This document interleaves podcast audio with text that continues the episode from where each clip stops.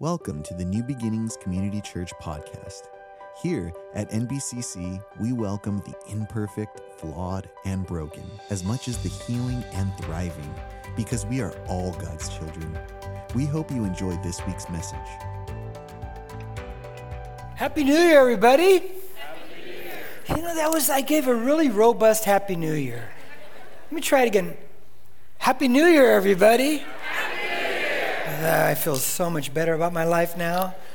God. Turn to your neighbor and say, Happy New Year to you too. Okay, some of you didn't do that. I didn't. Come on, we're nice people here.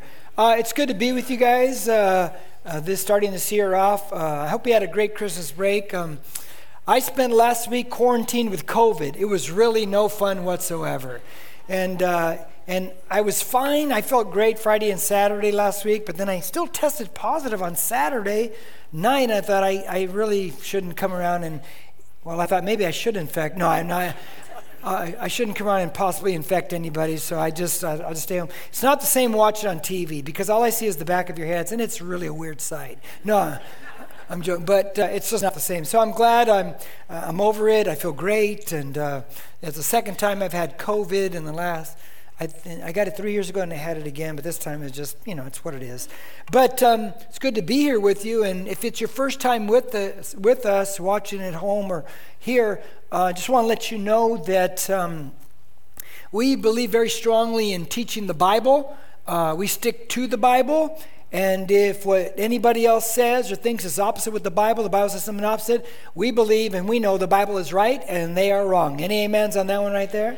So we stick very strictly to the truth of God's word and the creation aspect, Genesis 1 through 11, because if you destroy those foundations, you destroy the Bible. That's why they try to discredit it. And we live in a great day where they find more and more archaeological digs. They discover things that prove the Bible is true. Any amens on that one right there?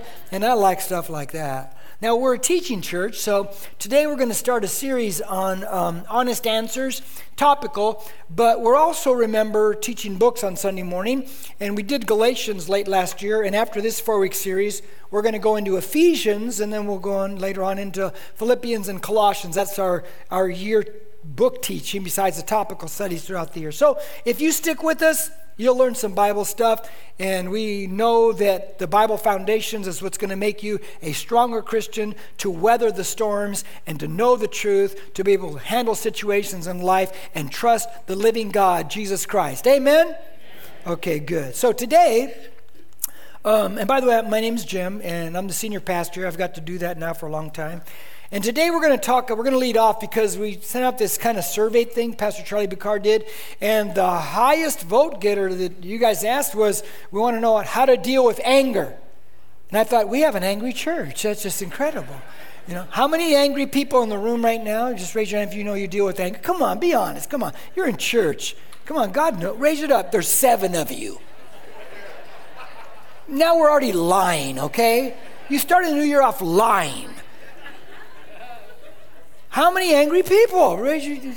Look, keep them up, keep them up, keep them up. You get it on camera right now.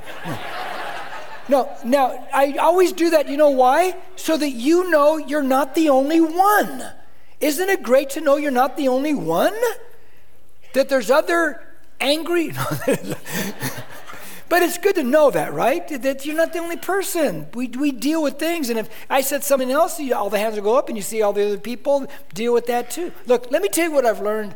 And I haven't preached in three weeks, so I'm really on edge, okay? So, first service, they got a load of it. And, um, so, uh, so what I've watched over my life in ministry and counseling, and I've been in 40 some years, is that there's a lot of angry people.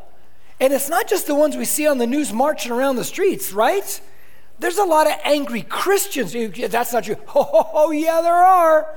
And there's a lot of angry long term Christians too who don't even want to admit or see that they're angry, but they're just angry. Now, we'll get to the why I'm saying that in a little bit here, but um, somebody might think to yourself, because you look like a jolly guy, Jim, what do you know about anger? Okay? What do I know about anger? I grew up angry.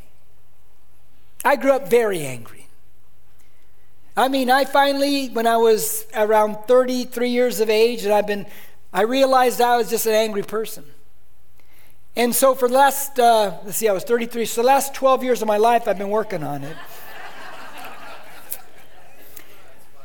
so, so the last 35 years of my life, uh, you know what I realized in the room, in the room beforehand? That this year, I'll, I'll uh, this year will be my 50th anniversary of graduating from high school.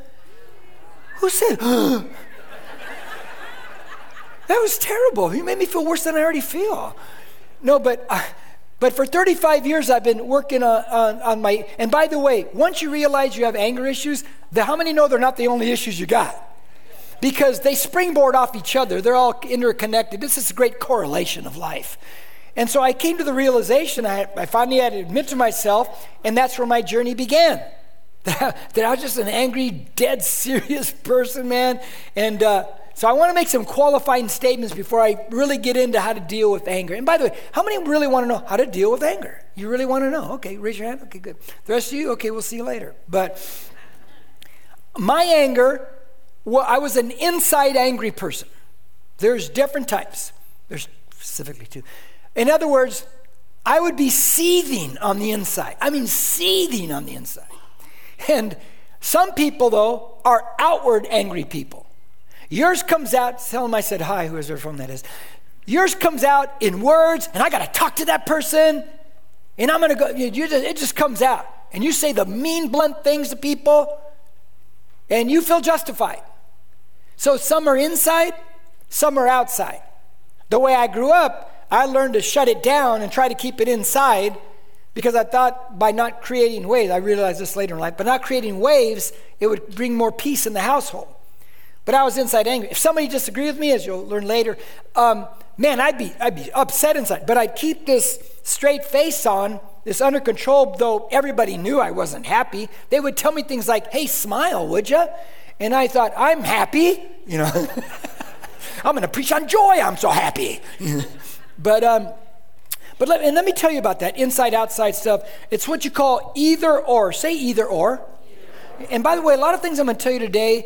Uh, I'm, I'm, writing my first book, as some of you know. It's called The Cycle Breaker. I'm dealing with all the issues and things I went through in my life. It'll help people with their emotional issues and relationship issues. And I'm about two thirds through with the first draft. So pray that I continue. Okay, pray. And and I want to, because I don't want to write a book just to write a book. That hasn't it doesn't interest. I want to help people.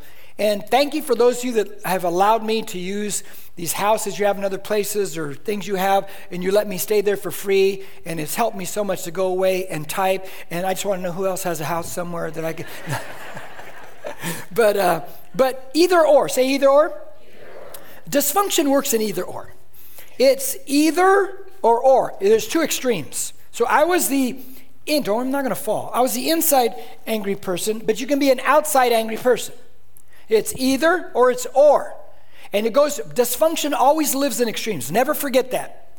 But also remember this that either or plays itself out in our healing. Because when you start to realize you have an issue, you know, you're in a certain way that's not biblical, and you want, I go, you realize I got to fix it. What a person, and I did it many times, typically will do, will go from this, I don't want to be that way anymore, and you'll go to the other extreme. Does that make sense? But what you have to do as time goes by, you have to bring yourself back down to the middle balanced ground.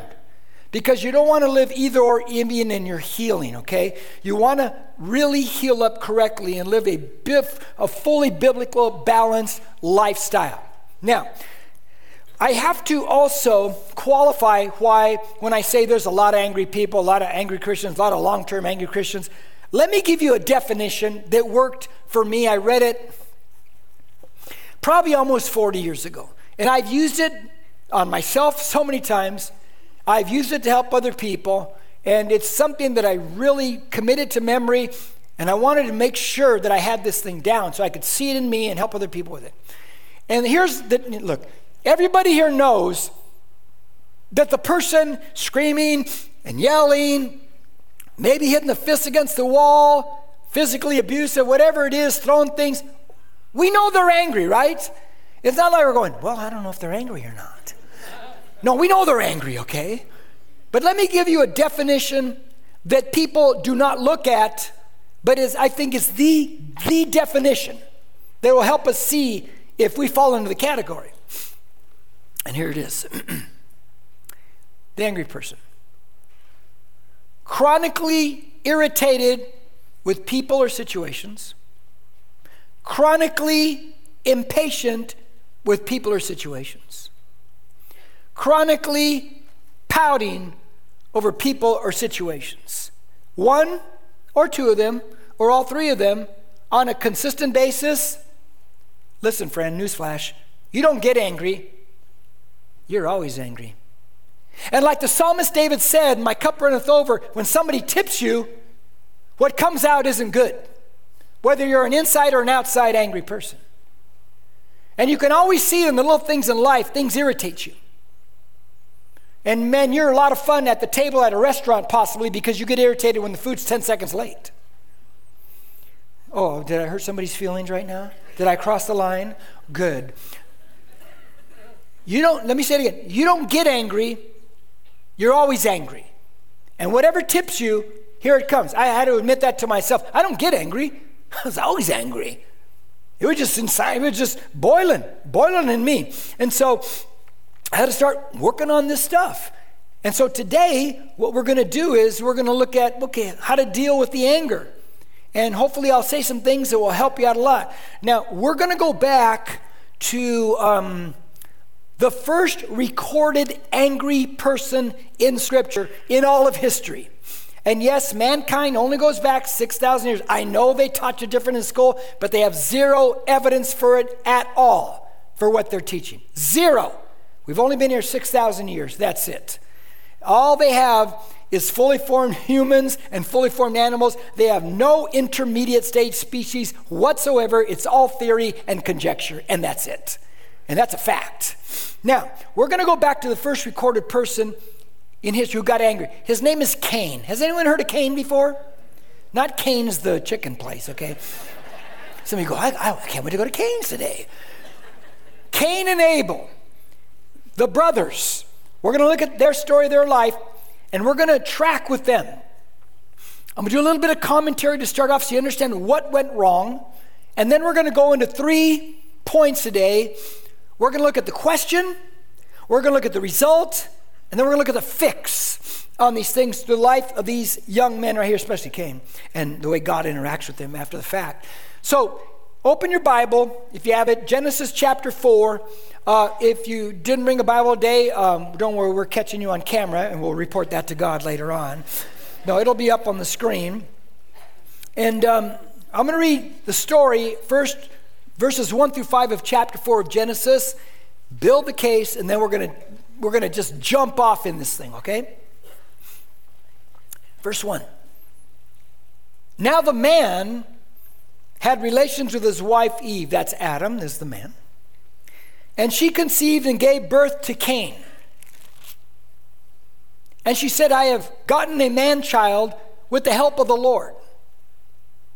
Again, she gave birth to his brother Abel. And Abel was a keeper of the flocks, but Cain was a tiller of the ground. Now, just for the sake of somebody here, if the question ever comes to you, have you ever had the question, where did Cain get his wife? Anybody ever had that question? No, you have Bruce. Okay, really quick, just real quick, because I don't have time to go into deeply. Look at chapter 5, real quick, verse 4.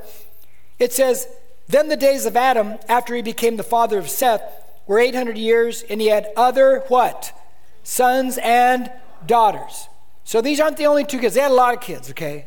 And back in those days, they married their sister. You go, that's yucky. What's yucky in 2024? But it's not yucky in the beginning of time, and I don't have time to explain all that. But just know that that's where he got his wife. So if anybody ever asks you, that's it. And if they say, well, that's, that's wrong. Well, it's wrong in 2024, but it wasn't wrong back then because sin had not corrupted and God had not set up the laws to stop all those things yet. Now, verse uh, chapter 4, and let's go to verse, what verse am I in? Three. God, thank you. So it came about in the course of time that Cain brought an offering to the Lord of the fruit of the ground. So Cain brings from the fruit of the ground. Say fruit of the ground. Abel, on his part, also brought the firstlings of his flock. Say firstlings of the flock. Okay, good. Um, and of their fat portions. And the Lord had regard for Abel and for his offering. But for Cain and for his offering, he had no regard. So Cain became very angry. And there it is.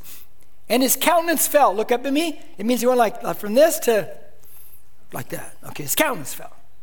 Now, let me explain what's going on here so we have a little bit of understanding.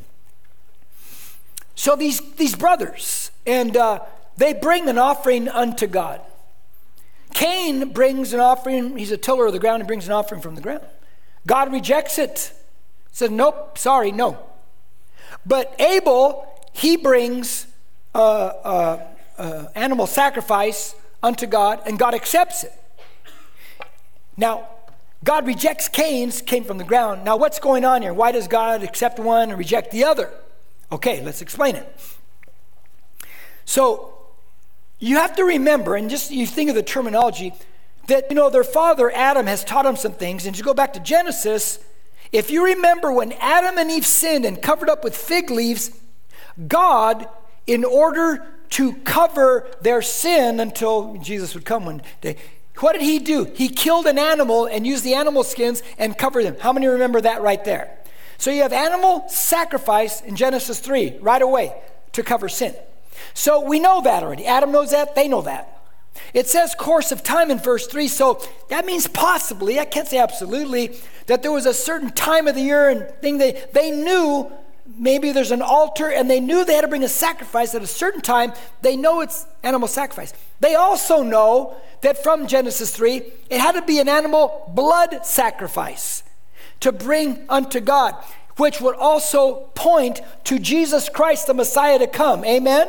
Who would be the ultimate substitutionary blood sacrifice for everyone's sins on planet Earth. So they know that kind of stuff. They, got it down. So Abel brings that. He's accepted. God says, okay, you, you brought the right one here. But Cain, he says, no. I'm to bring, I'm to bring something from the ground, something that I've grown, and I'm going to give it to God. And God rejects it. Now, besides going against the proper sacrifice, you have to remember something huge in that transaction. If you back up in Genesis 3 around verse 17, you find out that after sin, one of the consequences of sin was is the ground was cursed. The ground's cursed. Cain brings a sacrifice from the from the ground. And that's a cursed sacrifice. And he's bringing it to God for God to accept it. And God says, I can't accept that. And God rejects that. And so now we find Cain gets angry over that because you accepted my brother's sacrifice and you didn't accept mine. So now we have this whole thing going on here. Now, let, let, let's think about this before I jump into the points. There's no difference between the brothers. God's not playing favorites, okay? I'm gonna, let me talk to somebody in the room. Somebody in the room, you're going, oh, my parents played favorites. Stop for a second. Is it possible that they didn't play favorites, but like Cain, you chose to make bad decision after bad decision after bad decision after bad decision, and then you're going to blame everybody else for the bad decision. Is it possible? They weren't playing favorites, they just couldn't line up with your bad decisions. Is that possible? Because somebody in this room needs to be delivered from that. And you need to think about that. Now, think about this. God's not saying to Cain, I hate your guts. I reject. He's saying, I reject your offering. I reject your decision. I reject the very, this thing right here. I'm not rejecting you. I'm rejecting that right there. Now, one of the big sources of anger is rejection. Not the only one, but anger can begin when you are rejected, or you feel, or it's imagined, or whatever it is, but you feel rejected in life. And that can create anger in a young person who develops into an adult and becomes an angry adult in life. So we're going to look today how do I deal with it? How do, in this story, we're going to see how do we deal with this stuff? Because there is a way to deal with it. How to get past this chronic irritation with people or situations, chronic um, impatience with people or situations, or chronic pouting over people's situation. And pouting is the woe is me, I'm a victim, which you fit right into today's ideology and society, because everybody's a victim today. Any amens? Any amens? That's what they're pushing all the time now. You know, you need to get over yourself now. Because you play the victim in your life, you're going to victimize yourself all the way to nothing in your life. You need to stand up and pull your, tie up your bootstraps, pull yourself up, and make something of your life, and don't blame it on somebody else. Amen to that one? Quit pouting about your life. Just get it on now. Okay. Now, so here we go. How do I deal with it? How many want to know how to deal with your anger? I just want to know. I just want to know who really wants to know this. Raise your hand high. Be, be proud. Put your foot up, you know. Here we go. Number one, how do I deal with it? The question Do I know why I'm angry? Do I know why I'm angry? Have you ever asked yourself that? Now, watch what God, when He talks to Cain, watch what He tells Cain. This is God talking. Verse 6. Then the Lord said to Cain, Why are you angry? And why has your countenance fell or fallen? Cain, if you do well, will not your countenance be lifted up? If you do not do well, sin is crouching at the door. And its desire is for you, but you must master it. This is a great word from God right here. Now, what's he asking? He says, Cain, why are you angry? Why are you this way? Notice what God doesn't say. He didn't say, Who made you angry? He didn't say, Who in the past is the one that made you this way? Who, he didn't say, Who can we blame for your anger? He says, Why are you angry? This is one of the greatest questions we ask ourselves on a consistent basis. Why am I this way? I'm not going to blame somebody else. Why am I this way? Question Who is Cain angry at? God. Who should Cain be angry at? Himself. He made the bad decision. He knew better. He knew to bring the animal sacrifice. He knew this. But he chose to go against what's right, do what he wants to do, and now he, he doesn't want to take any responsibility, as we'll see. Listen closely, somebody. There's a lot of ways to grow up to be angry. There's many ways. Mine, you, if you're new to church, I'll just tell you quickly. I grew up in a home where alcoholism was like every day, all the time, every day of my life growing up. And you grew up angry, man. You grew up angry. But it comes in many shapes and forms. All kinds of scenarios can make cause a person to be an angry person in life. But what God is doing here in this first thing when he says, Why are you angry? Here's what he's really saying. We're not going to blame the person from the past anymore. We're not going to do that because that's not helping you. I want to know what you, why you are angry, what are you going to do about it? How are you going to deal with this thing? See, deal with the person in the present who lives right now with you, and that's you. Chronic impatience with people or situations, chronic irritation with people or situations, or chronic pouting over people or situations. That's something you need to commit to memory. Now, let me tell you something great about God. Cain has blown it, he's messed it up. And God comes and tells him, if you do well, your countenance can be lifted up. We could fix this right now. Just bring the right sacrifice. Come on, go get it right. But if you don't do that, sin's crouching at your door. And it wants you, and it wants to master you. In other words, the idea of a wild animal waiting at the door to grab a hold of you. Listen. Some of us in this room are so stuck in things, and be honest with yourself for the first time in a long time. You know there's certain things that you've let go, let go, and now you don't even have any power over it. It just pushes you along, right? Yes or no? Paul said it best. He said, It's no longer I who do it, but the sin that indwells me, over in Romans 7. It's just so strong now. I've let it take over so much of my life. It's crouched at the door, it took over, it mastered me. Now it's just pushing me along that I have no power over anymore. And anger can be one of those things. And you know that anger is like a springboard, it's a platform, and it goes to other dysfunctions all over the place. It just does. Dysfunctions breed dysfunctions. Any amen? Okay, good. He says you can fix it right now. You can fix it right now. Let's fix it. or it's going to destroy you. And the question is is he going to fix it right now? Well, let's see. And that's the second thing. Point two the results unwanted family cycles. If you're a family person, you know,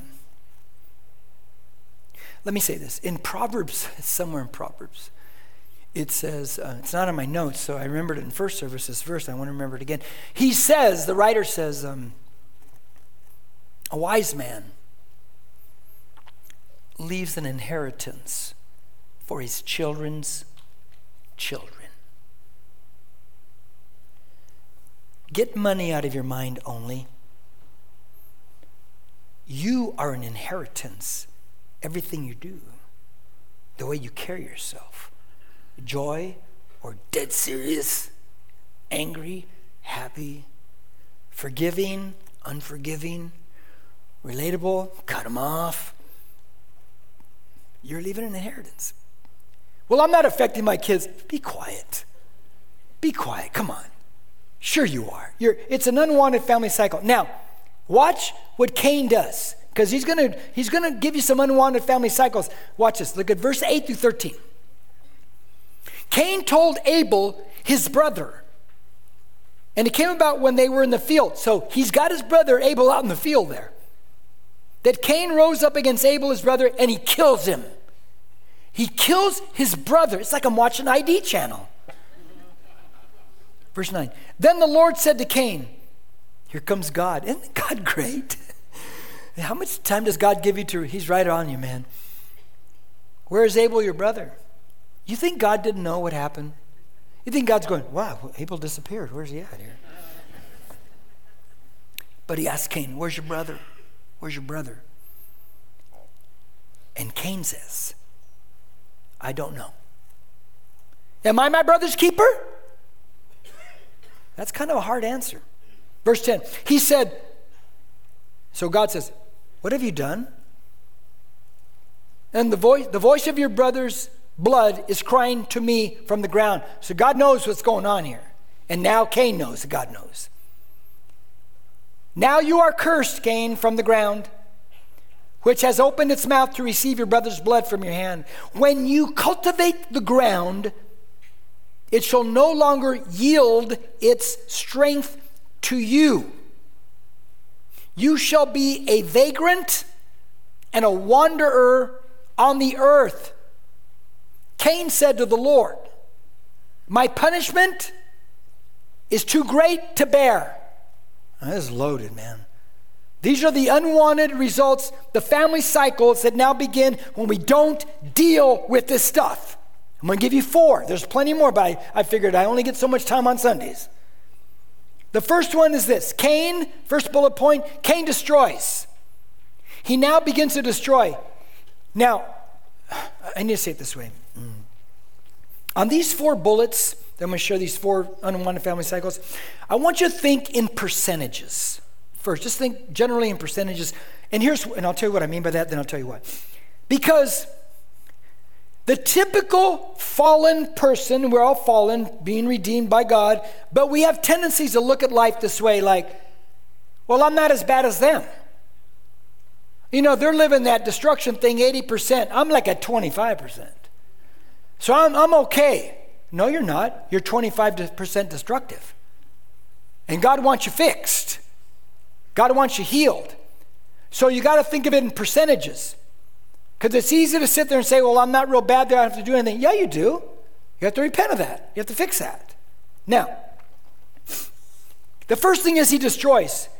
Now, Cain is angry and he goes out and he murders his brother.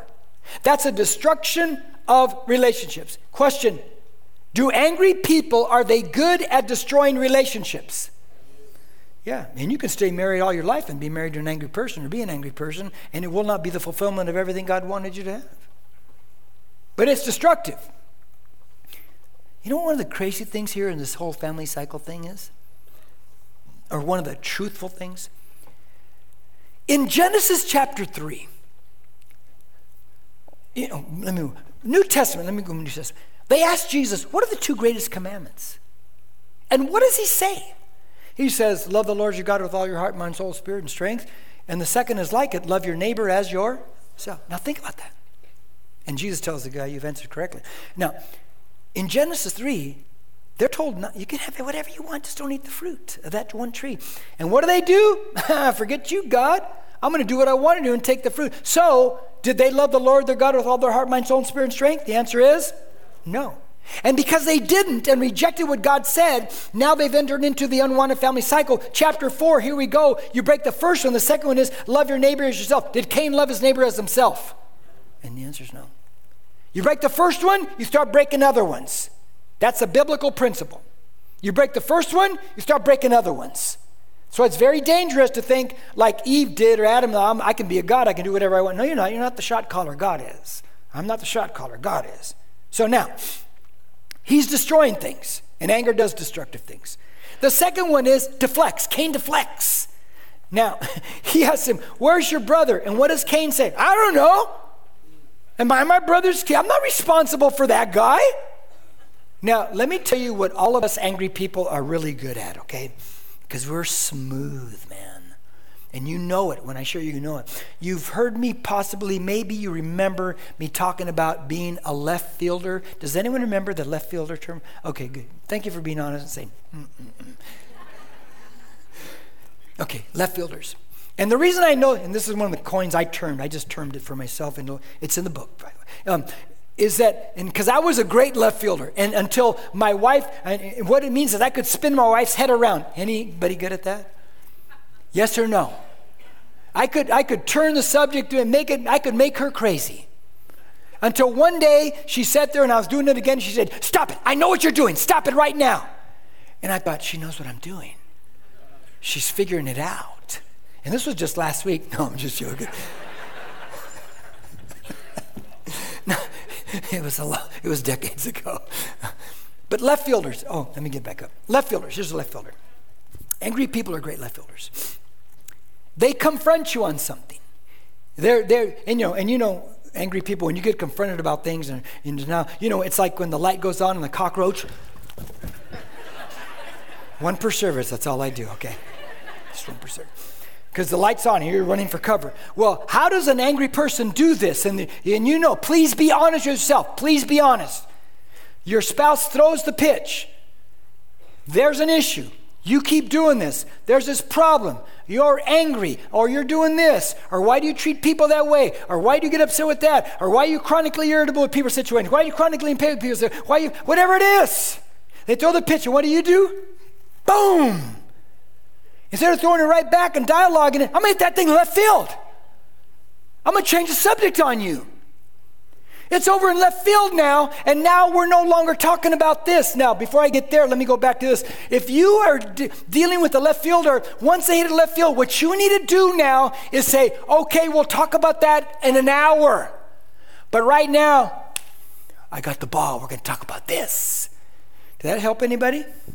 It's okay to say it out loud. Nobody's going to get you. You're safe in here. Outside, I can't help you, though. But you're to the left field. You change the subject. You spin it around. You make it sound like it's different than it is.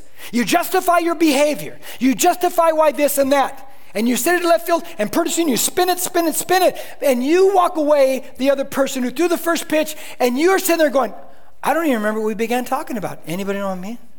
Anybody? Raise your hand. Come on, I just got to know if I'm talking to anybody. You don't even know what, we're talking about anymore. Because it's left field now. And the angry person, whatever they walk away going, one again because you, you deflected. You deflected that thing way out there. And that's what dysfunctional people do because they cannot have the light on them. Now, the third, and he deflects, he says, I'm not responsible. That's not my problem. And then the third thing we happen with Cain is he de- determines, Cain determines. What does he determine? Well, it says he's going to be a wanderer. It says, and, and by the sidebar, he's a wanderer now from place to place. Sidebar. Somebody in this room or at home, you have spent your life going from church to church to church to church. You, oh, I love this place. Two months later, I can't stand that pastor. Or I don't like what they did there. And you, you're leaving now because you know how you do, right? You know how you find the problem. You know, right? Because you're the perfect person. and you move to another church, and oh, this is a great place, three months, and then, I don't like what they did there. And you are training yourself in broken relationship through church. Maybe you're the problem. What's the common denominator in church to church and church? Who is the common denominator in all that? You are. You are.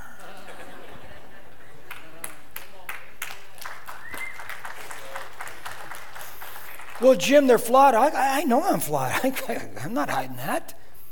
Who isn't flawed? But so are you. Now, wandering is a curse. Quit wandering. Now, wandering.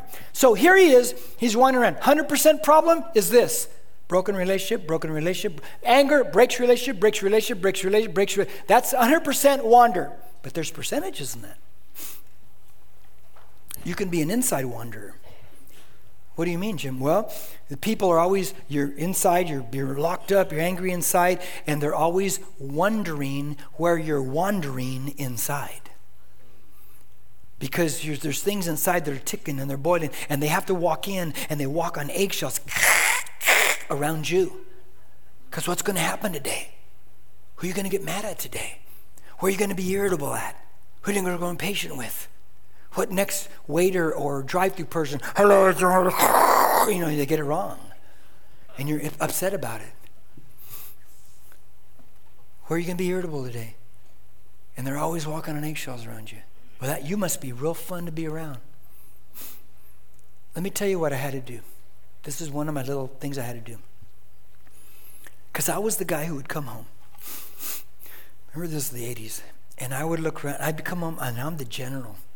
Why is that there? And why is it there? You need to put this away. Anybody relate? Ray, raise your hand. I want to know. And I'd come home like that, and I realized this is not the way I should be coming home. And I don't know if I heard this or it popped in my mind, but I decided, I used to live on Auburndale Street right here, but it was too close to you people, so I moved. I, no, I'm just joking. I still live in Corona, but I don't live in Auburndale. And so I would pull up to the house and I'd sit there for 10 minutes and calm down. I'm not going to come in the house that way anymore. I'm not going to come in irritated by this or impatient. I'm not going to do that. Let me free somebody in this room right now. you could take the plastic off the couch, okay?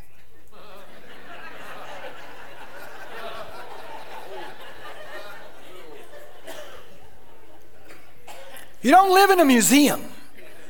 If that's irritating you, you that's the, an inanimate object has power over you?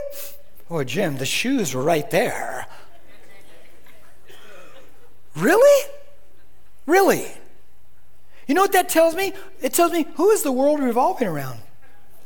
Oh, you and your emotions. That's right. Yeah, you're 12 years old and trapped in a 45 year old body. That's I forgot about that, okay? You know, I remember I read this decades ago. How many remember? I'm going to date you, but not me. Um, how many remember the, the Minnesota Twins power hitter Harmon Killebrew? Remember that guy name? Remember you, remember, Paul? Yeah, Harmon Killebrew. Um, you remember? Yeah. All those hands went up. They're really old people. Okay. I remember. I remember. Paul, we're old. Okay, we got. We we agree. But Harmon Killebrew one day, I remember I read the story and I thought that's so true.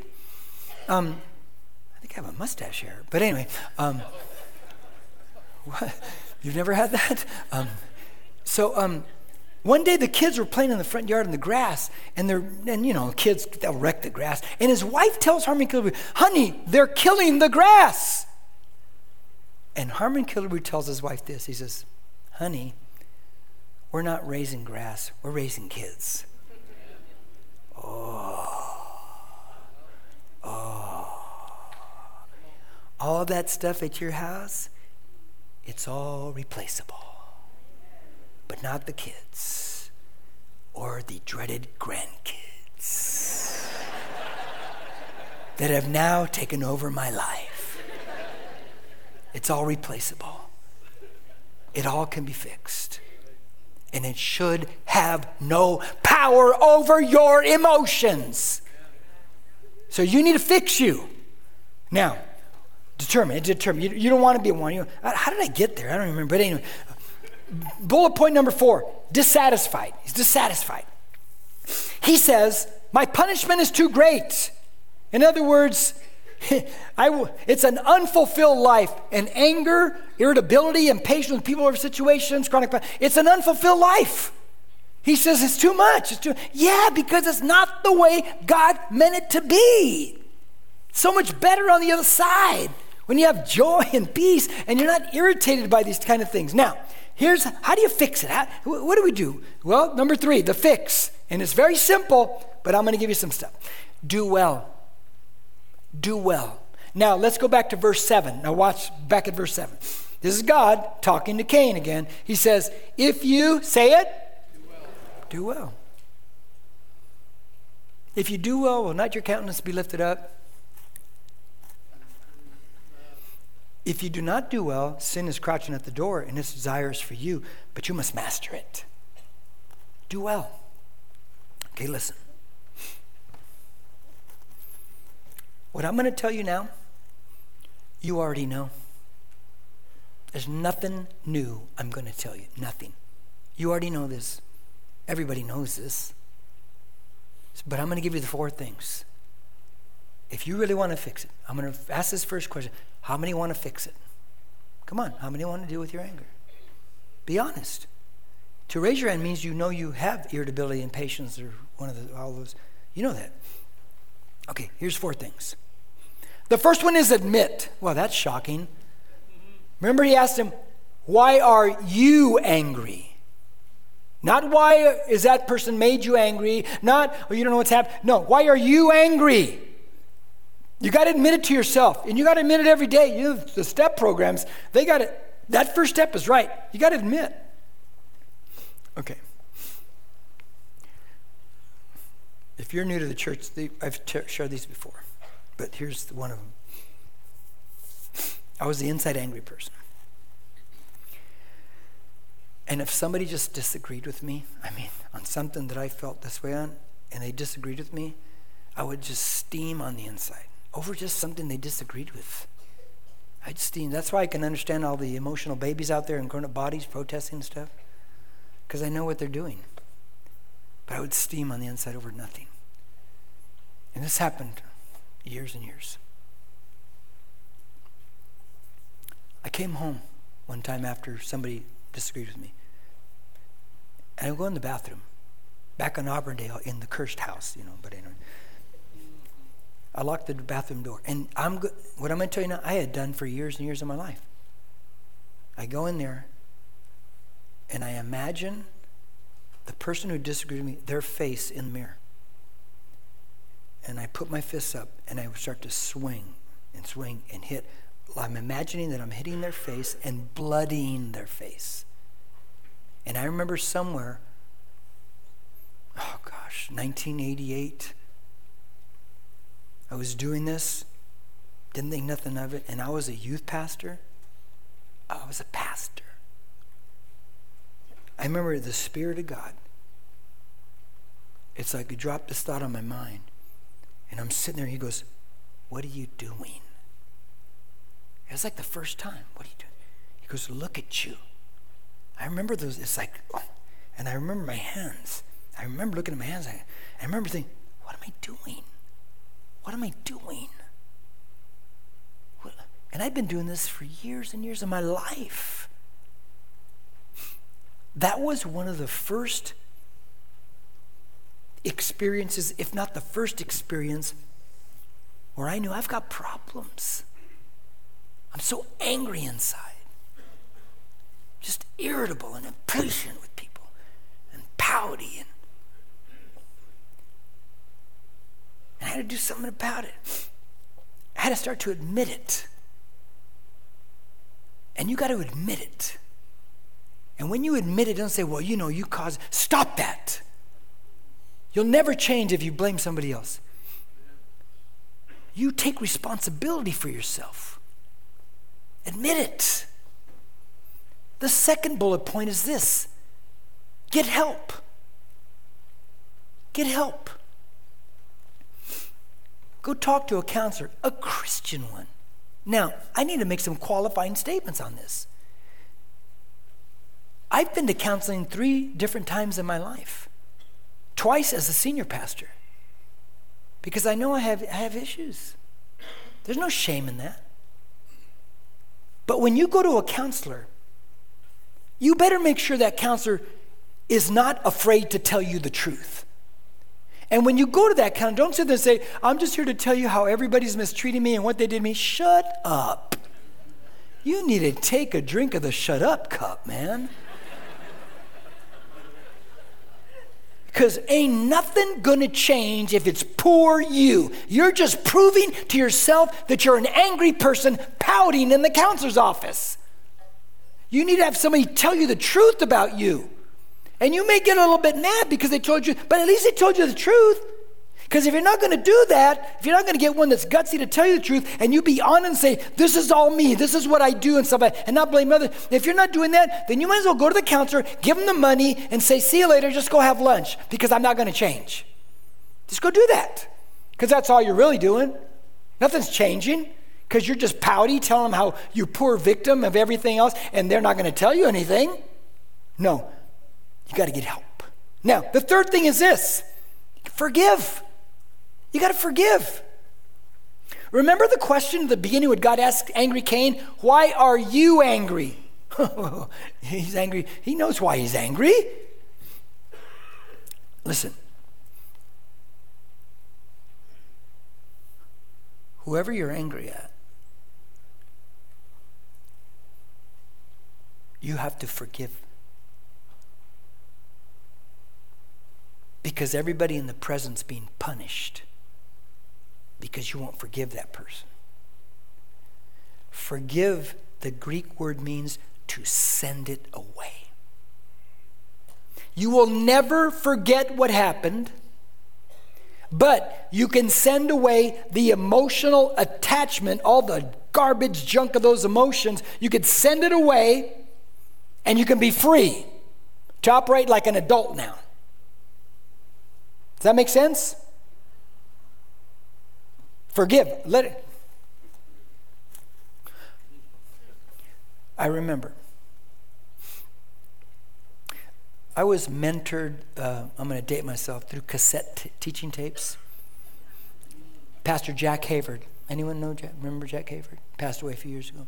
I was fortunate to have somebody, my sister turned me on to him, and boy, I had back then your cassettes, you know, it was a big old box filled with cassette series and stuff, and I was I learned uh, from him, and that's why under, he taught me how to understand this kind of stuff.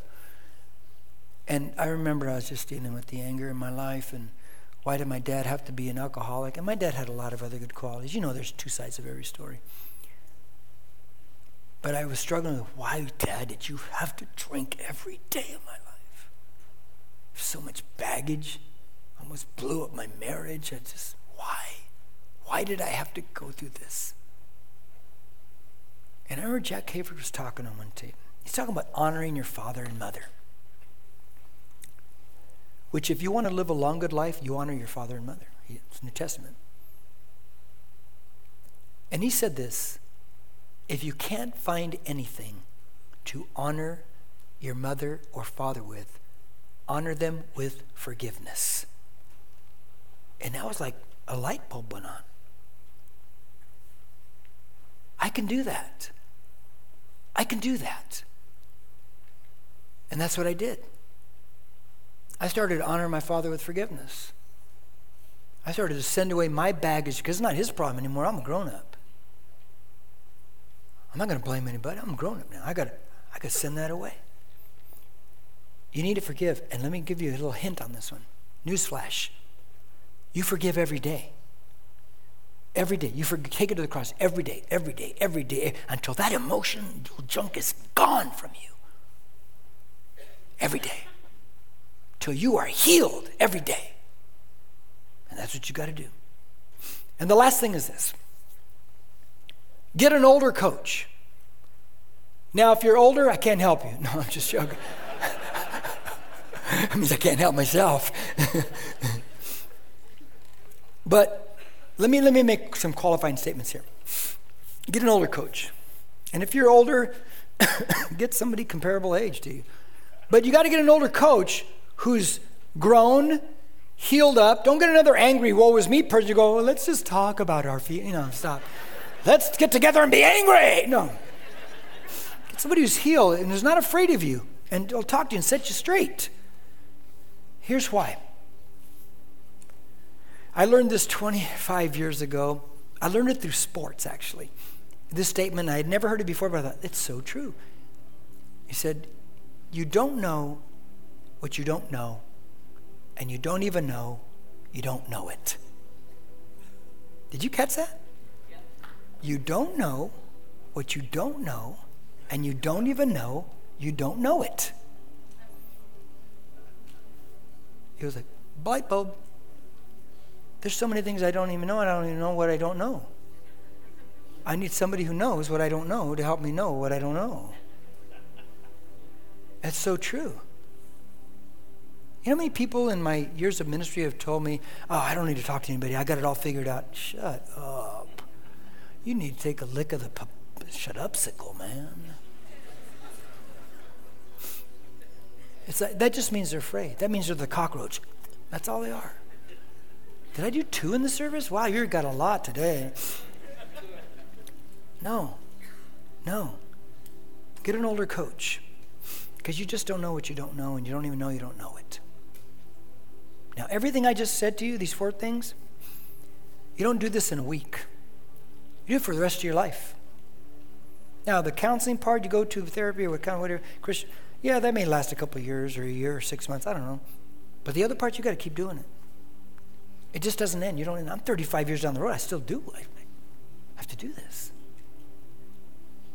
because I don't want to be bound. It's so much better being on the other side of anger. It's so freeing, not justifying my behavior to myself. Don't you get tired of that? It's so much better. Here's the thing here's the danger, here's the warning. God comes to Cain who's murdered his brother. Where's your brother? I don't know. I'm not my brother's keeper. And God says, if you do well, you can fix it. Do it now. Bring the right side. Come on, do it, man. God is giving Cain the message of healing, is he not? Does Cain take the advice and do it? Every Sunday, we come to church or we watch on TV and we get the message of God and the question is, are you, you amen, amen, yeah, I agree, but are you going to do it? Are you really going to do something about it? See, Cain decides, I heard the message, God, I got it down, yeah, okay, but I'm doing nothing about it.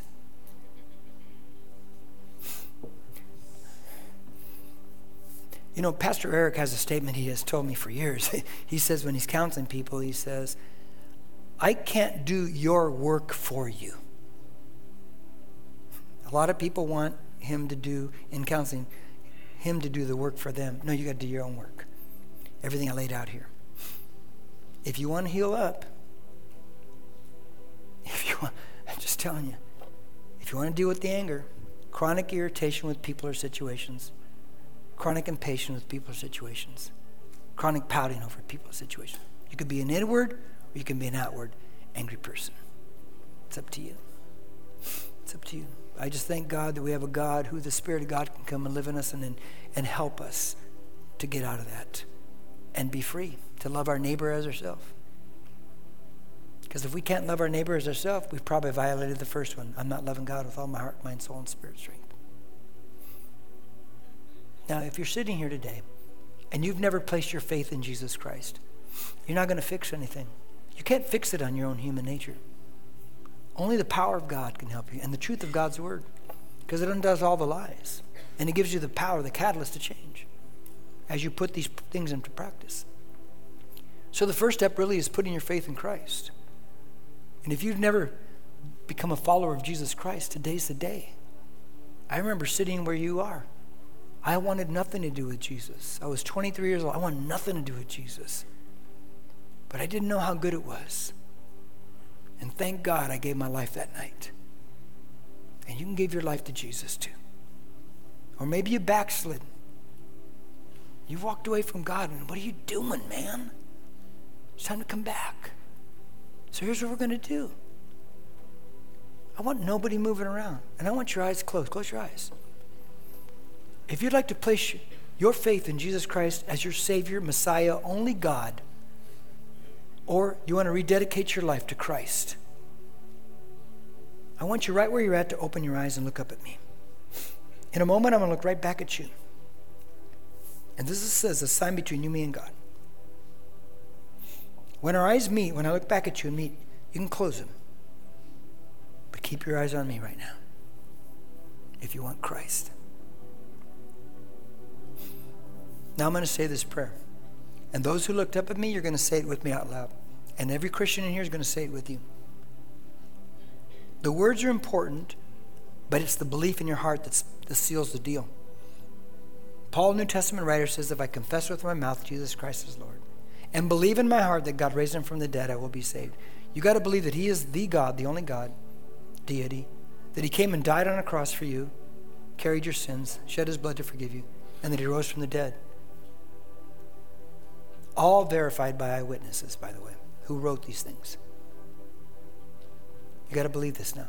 So I'm going to say this prayer. You say it out loud after me. Everybody say it with them. Here we go. Thank you, Jesus, for loving me so much that you would die for me, that you would carry my sins on the cross and shed your blood to forgive me. Forgive me, Lord, of all my sins.